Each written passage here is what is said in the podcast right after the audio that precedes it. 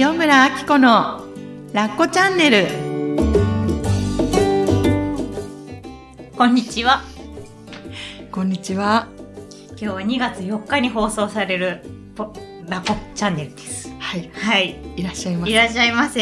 でね、2月4日は、なんかあの、3月が、2月3日がこう、旧暦では、年、年末になって、うんうん年始は2月の4日で今日、ん？旧暦だと、新しい年が始まる日が、うんうんうん。2月4日でまた新年新しくなるみたいなんですよね。昨日が節分ってこと？昨日が節分だったのかな、あ、そうみたい、そうみたいですね。節分豆まきって私の手帳には書いてあるので、はい、節分豆まきされた方も人いて、うん、で今日が2月4日で立春で新しい年が始まる、まあ旧暦だ。と、まあ、もうねもちろん始まってますけど、うん。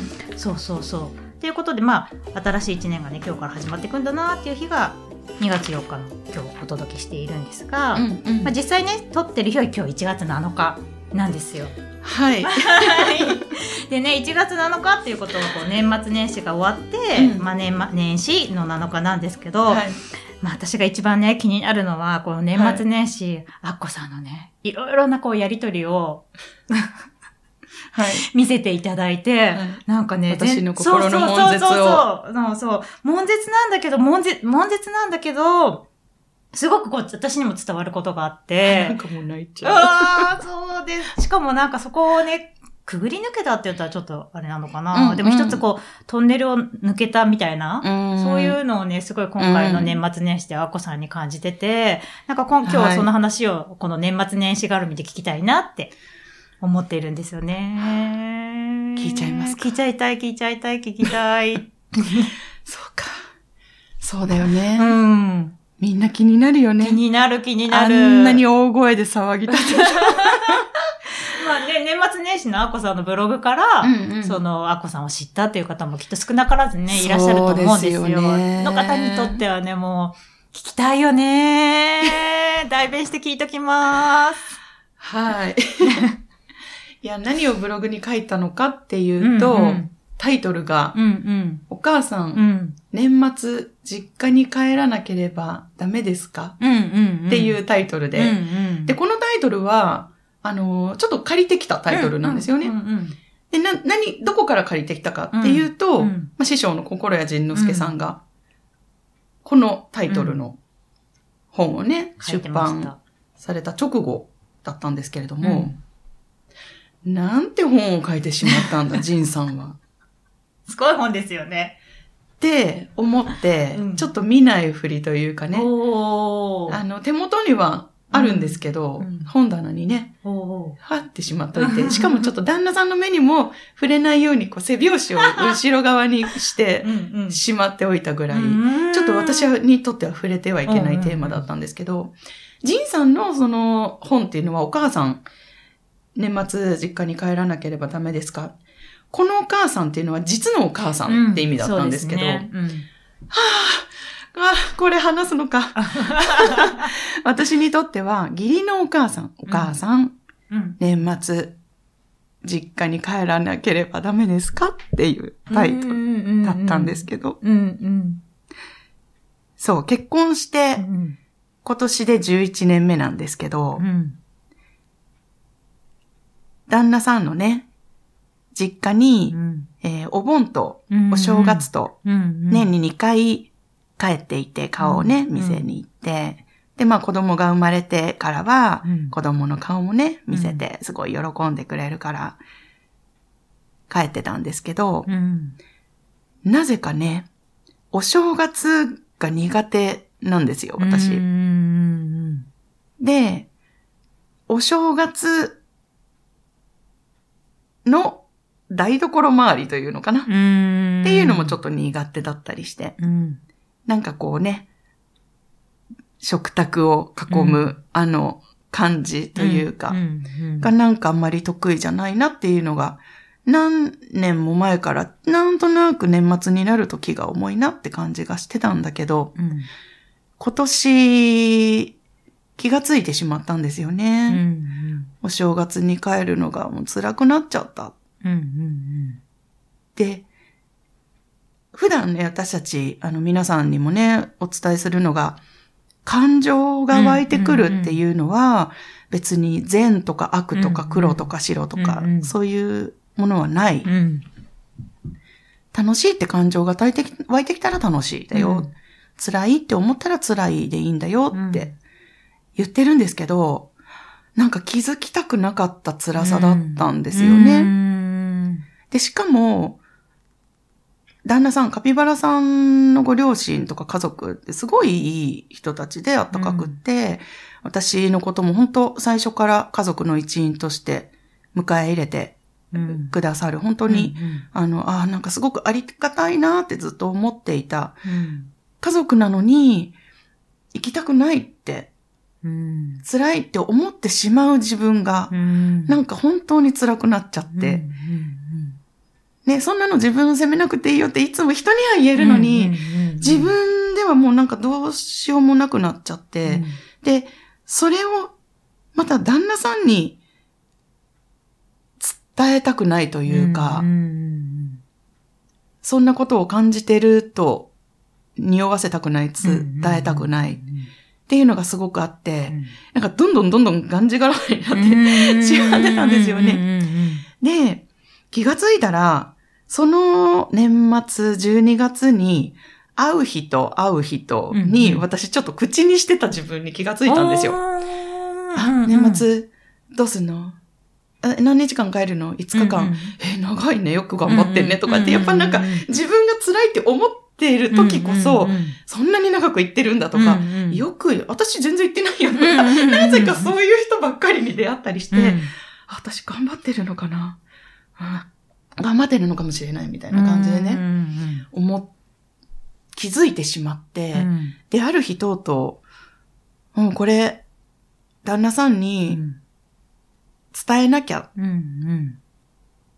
なんかこのまま我慢していくのも辛いって思っちゃった。なぜな、ら、自分が辛いっていうことを我慢して、相手に優しくとか、誰かを受け入れる、受け入れようとすると、相手のことを嫌いになりそうになるんですね。わかる。わかります？わかる。めっちゃわかります。そうで、だから、全然相手は罪がないんですよ。あきちゃん今年も待ってるねって、普通にわーって言ってくれる人たちに、なんで？みたいな。な なんていうのかな。相手は全然悪くないのに、私がね、なんか我慢すればするほど、うん。近寄らないでって、うんなんかバレたくないから、私が我慢してるとかうん辛いって思ってるのをバレたくないから、なんか優しくもできなくなっちゃって、これこのままの状態で私行ったらもう、な ちょっとやばいと思って、うんで、旦那さんに伝えるんですよね。うんで、旦那さんに伝えるのもやっぱり申し訳なくて、私がこんなことを感じているのが。で、でもやっぱり、ちょっとさすがに一人でうん抱えてはいけないな、これって。うん頭のどこかであったので、ある夜伝えたんですよね。うんだからもうなんか、申し訳なさすぎて、うんこういう風に思っちゃってごめんねっていう自分と、でもやっぱりちょっとなんか今まですごい頑張ってきてたんだ、うん私。ちょっともう我慢ができなくなっちゃったっていう両方の気持ちがあって、泣いてしまって、うんでも伝えたんですよね。うんなんかちょっと私辛くなっちゃったかもしれない。うんたら、旦那さんは予想に反して、うんうん、いいよいいよ、もうそんな、うんいいよ。え、じゃあどうしたい？うん。って言ってくれて、うん。ほあ、どうしたい？私はお休みをうん。いただくので、うんコラッコとあなたは帰ってあげて、二人でって。で、コラッコはパパのこと大好きだから、あの、全然、なんていうの？心配ないうんと思ったので、たら、うん、わかった。じゃあそうしよう、みたいな感じで、その時の話が終わって、うん。ちょっとその時に、い意表をつかれたんですよね。うんもっとこう、がっかりされる。うんって思ってたから君は俺の家族を大事にできないんだね、じゃないけど、やっぱそういう風に思われると思ってたし、実際もう大事にしたいという気持ちがね、その時は枯渇していたから、うんもう、もう他人どうでもいい。私のことをなんとかしなきゃみたいな、なそういいう風な、にもなっていたから、本当申し訳ないと思ってたんだけど、ちょっとそこで意表をつかれて、あ、なんかそういう風に言ってくれる旦那さん、本当に、後から気づいたことだけど、あもうすごいな、この人。って思って、実際ね、あの、このお正月はお休みをいただいて、まあ実質3日間、3日半だったんですけど、それはそれは伸び伸びやらせてもらっ当に？ありがとうございましたって心から言えるくらいの、ね、あの、やらせてもらったんですけど、うん。まあ、でも、そこに至るまではね、の旦那さんには伝えられたけど、旦那さんから今度、ね、うんご両親に伝えるのの、に、また、その、私が待ってる間うんうんう、ん。すべてもう彼に任せようって思ったから、両親にどう伝えるのかとか、私がどういう理由で行かないっていうのかとかも、うんうんもう彼に全部任せようと思ってたから、普段はすごい口出しするんですよ。え、言った？え、いつ言うの？私がどういう理由で、え、そういう理由ちょっとやばくない？みたいな。こうした方がいいよとか言ってすっごい口出しをするんですけど、ぐへーっとこらえて、うん私、人を信頼うんできない人間だったので、で、人を信頼できないっていうのはね、一番身近な人を信頼してないってことだなって思ったので、そこのチャレンジを頑張ってしたんですよね。でも彼に任せるっていうことを決めた代わりに、あの、私と彼との間でもういろんなことをこれをきっかけにね、話すことができたんですよね。今まで彼も仕事が遅かったりして、帰りが遅いと、本当は自分は話したいこととか聞いてほしいこととかっていうのが、やっぱり普段いっぱいあるじゃないですか。そういうのも、あ、今日は疲れてそうだな、もうこのまま寝た方がいいだろうなとかって、触れないできた話題とか、あとこれは私の勝手な傲慢なんだけど、この人は感情表現が下手っぴだから、私とはこういう会話は苦手なんだって、なんかある時、諦めて決めたことがあった。当初からそういうことがあって、なんか女の人って割とこう心の共有みたいなのをやっぱしが1から10までしたくないしそうそうそうそう喋りたくなる分かってほしいし分かりたいみたいなのがすごくあるでしょだけど、カピバラさんはどっちかっていうと、もうなんか、そういう話はよくわかんないし苦手だから、はい、終わり以上、みたいな感じで、ちょっとなんかこう、置き去りにされたうん。感、寂しい感みたいなのがあったんですよね。だから自分も傷つきたくないっていうのもあって、カピバラさんとは業務連絡だけみたいな日々が結構続いてたんですよ。でも、この、実家に帰る、帰らないっていううん。このテーマを通して、本当にいろんな話をね、これしなきゃいけなかったんだっていうのに気づいて、うん。本当にいっぱい話せたことがすごく良かったなと思っていて、これは両親にもらった、私たち夫婦へのプレゼントだなと思ってもう、やっぱり相手に気を使わないで、何でもこう相手を信頼して伝える、伝えてから考えるとか、そういうふうにしないと、どんどんどんどん私はこの人を決めつけて、熟年なんとかみたいな風に、きっと私がしていってしまうんだろうなと思って、あの、なんかね、こう罪悪感に苛まれながらも、そういう夫婦の会話を深めてみるとか、うんうん。そういうチャレンジはししてたんですけど、話がちょっと飛びすぎちゃったんだけど、どこまで話したっけ？そうそうそう、そんなこんなでね、うん。彼に全てを任した状態で、まあ両親にうん。伝え、うん。で、二人で実家に帰って、うん。4日間過ごして、うん。まあ楽しかったって言って帰ってきたんだけけど、うんうんそのね、義理の両親とうも、ん。どういう顔をして挨拶をしたらいいかわかんないっていうのがん。一つあったんだけど、うん。それも、私たち最近ビデオ通話で話してるので、子供が生まれてから。で、ね、あの、お父さんお母さんもスマホをね、覚えたい、孫のために覚えたいとか言って、すごい。一生懸命練習してるから、最近はビデオ通話だから、うん。もう、電話、喋るときっていうのはもう顔を見ながら、話してるので今回ね、私が行かないってなった時も、もうどういう顔して伝えたらいいんだろうと思ったんだけど、うん。旦那さんといろんな話をして、うん。で、もう私はお休みをいただくって決めた。うん。で、決めたっていうことは、なんか変な言い訳をしないっていうのも決めたのね。だからお父さんお母さんが嫌だからとかそういうことでもないし、でも、私が我慢してたからとか、そういうのは全然彼らには関係のない話だから、うんそれも触れず、うんでも私が体調が悪いことにするとか、仕事が忙しいことにするとか、うそういうのもなくってこやめて、言い訳はやめて、あ、今回ありがとうございます、うんみたいな、うん二人よろしく、みたいな感じで、ちょっとこうんう、明るく挨拶ができたんだけど、うん。もうどれだけ怒られて、うん。罵られるかなっていうのもすごく覚悟してたんですね。うん。っていうのはやっぱりお正月ってすごく大事なもので、うん。お父さんお母さん特に大事にしてる行事で、で、私たち離れているから年に2回しか会えないわけでしょ。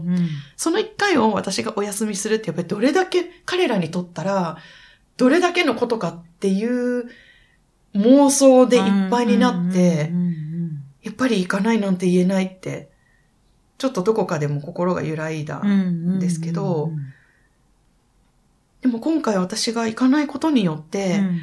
いろんな人にとっていろんなメリットがあるともちょっと思ってたんですね。例えば、うんうんカピバラさんは、うん。あ、親子見る、水いらずで、親と孫とこういう時間が過ごせるんだ。やっぱり嫁がいると、うん。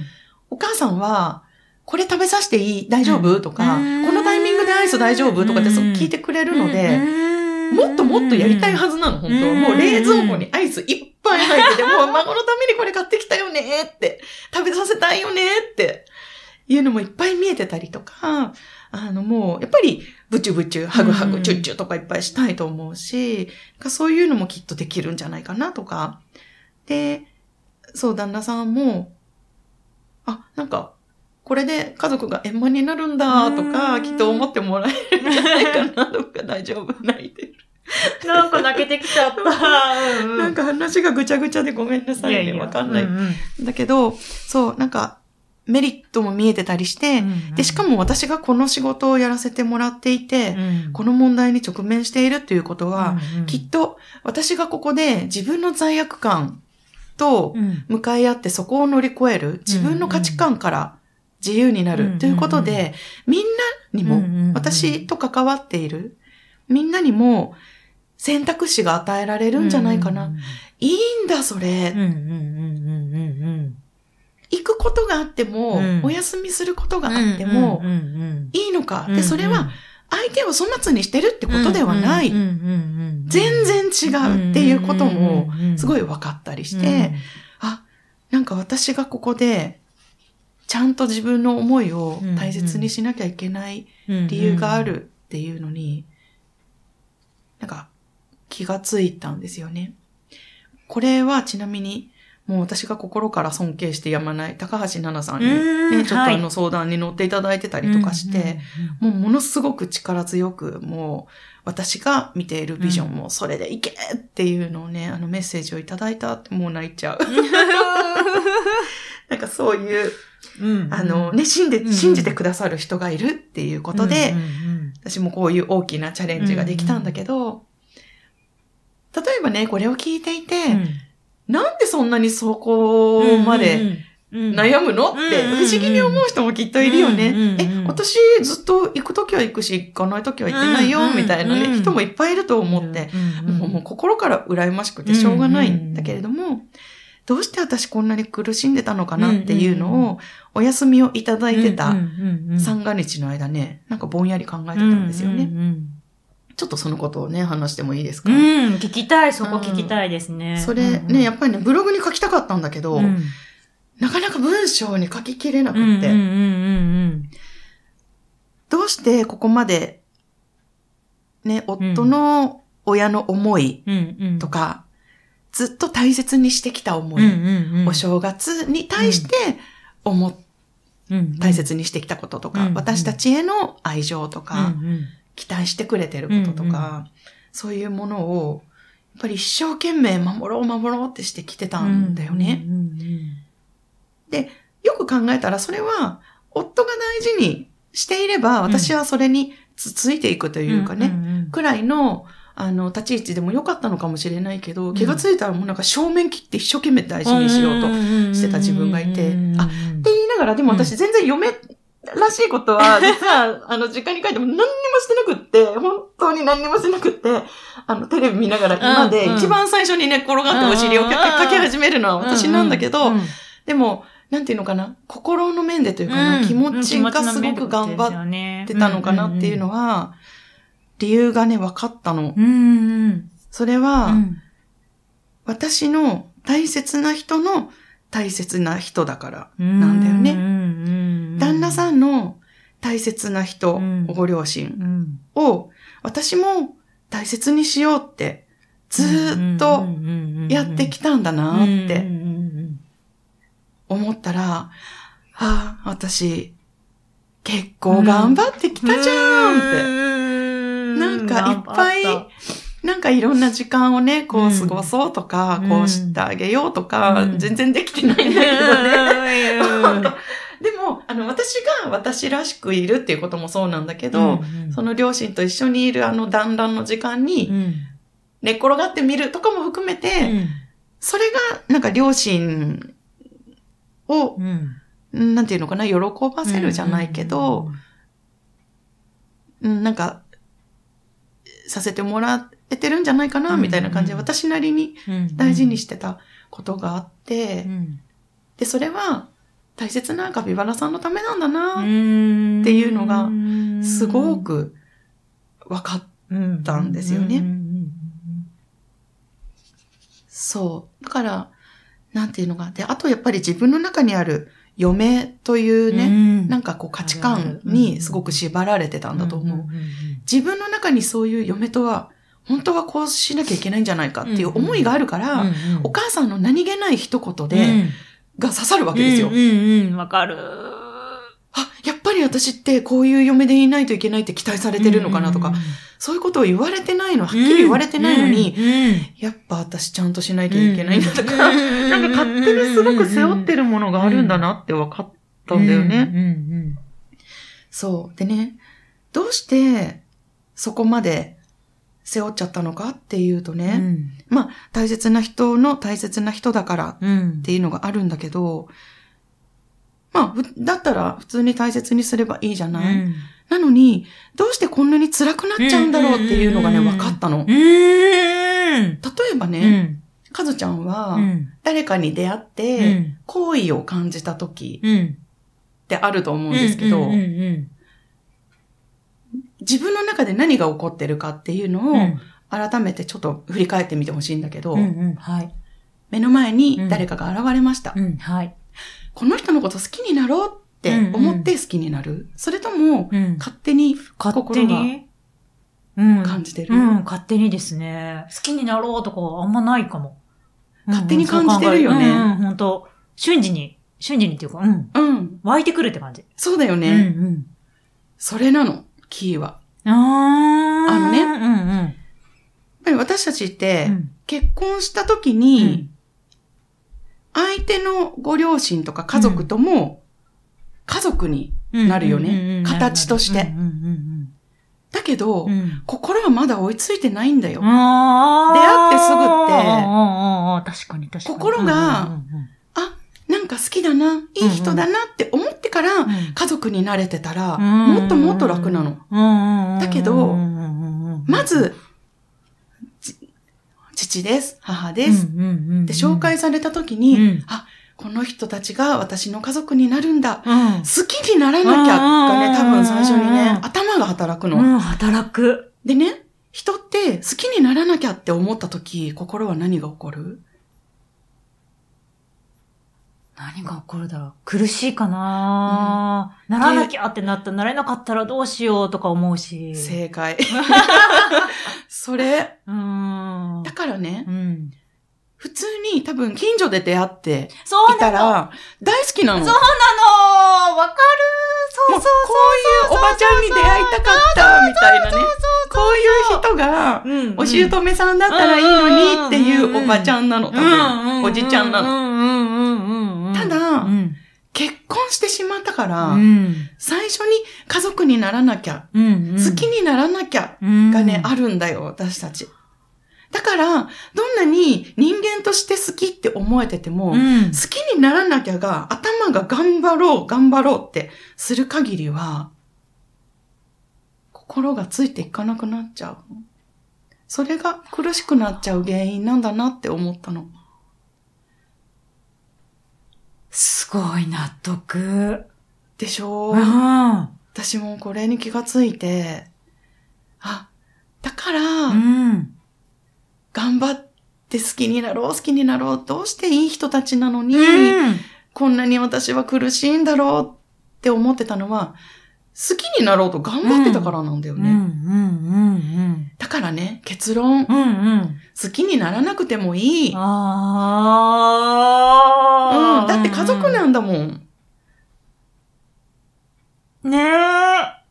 そっかそっかそそう。っか。好きになろうとしなくてもいいっていうか、好きになろうとする自分を諦めるうーん。すごいなんかそう思ったらね、うん。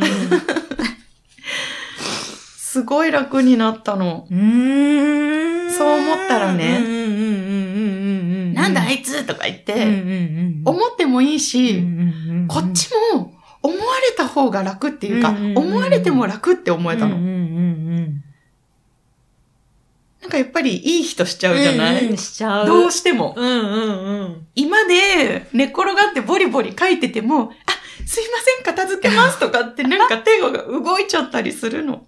だけど、やりたくないって。次は言っってみようかなって思ったの。たえ、無理って。そしたら、お父さんお母さんはめっちゃ楽だと思うんだよね。あ無理なのって。なんか嫌味の一言でも言ってくれたら、すごい楽なの。だから、ある意味ね、ちょっとなんかこれ贅沢な悩みなんだなと思ったんだけど、なんか、中にはさ、本当になんか嫌味を言われるとか、うん本当に仲が悪いっていう人たちも世の中にいるでしょ。うんうんその方が楽だなって思ったの？うん自分の腹黒いとことか、うん出せるじゃん。で、出してくれてるじゃん。で、その方が自分がクサクサできる理由をもらえてるの。行きたくないって言わせてもらってるの。のだけ、ど、相手がいいお母さんといいお父さんだとうん言えないの、苦しくない、て。うん言えない、言えない。うんうん。だから私本当に今回ね、チャレンジさせてもらってよかったなと思って。本当に、ああ、すごい。うんうんやっぱり、やっぱりっていっぱい言っちゃうね。言っちゃうんだけど、うんいい人でいようとするのは苦しい。うんうんいい人じゃないんだもんだって。うん。それを一番自分が分かってるんだよ。よね。だから苦しいの。そうそうそう。でも、いいお嫁さん扱いされると、うんそこを返さなきゃ、うん出さなきゃってうん思ってしまうからうん。苦しいんだけど、うん。あお母さんちょっと今眠い無理。って一言でも言えるようになったら、うん また寝てとか言って言ってもらえるし、んそしたらもうどれだけ楽か。うんうんうんだから、いい人やめよう。いい嫁やめよう。やめよう。そして、勝手に親の期待を背負って罪悪感をん感じない？うん。うんうんうんうん。なんかね、うまく言えないんだけど、すごくそれ思った。うん。人人の心は頑張ってうん相手を好きになれないよ。ってならなくくていいよ。でね、家族として縁があったっていうことうん。は、うんやっぱり好きとか嫌いとかを超えて、やっぱりなんかその人たちと一緒に何かをこう経験する運命なのかななんかん。することになってたって思ったうん。うんうんうん。例えば私の今回のチャレンジとかもうんうね、ん。こんなね、伝統うんう、んお正月っていうのを大事に、大切にしてきた両親のもとに、うん。私みたいな人がやってきた。うんうん最初は、ほんとごめんね。って思ってたんだけど、うんいや、違う。うん多分あの人たちもこれ経験したいはずだっていう気持ちにちょっと慣れたんだよね。ね表面上ではもちろん、うんな、こんなんてことをするんだ、大事にしてきたことをね、なんか常識をひっくり返して、でも、衝撃はすごい与えたと思うよ、きっと。まあ、衝撃、与えてないかもしれないけどね。ねあ、やりそうだね、と思ってるかもしれないけど、でも、ね、何かしらのこう、ちょっとさざ波は立てたんじゃないかなと思うのね。だけど、私が自分自身の価値観とか罪悪感を超えた世界を見てみたいって今回すごく思ってたの。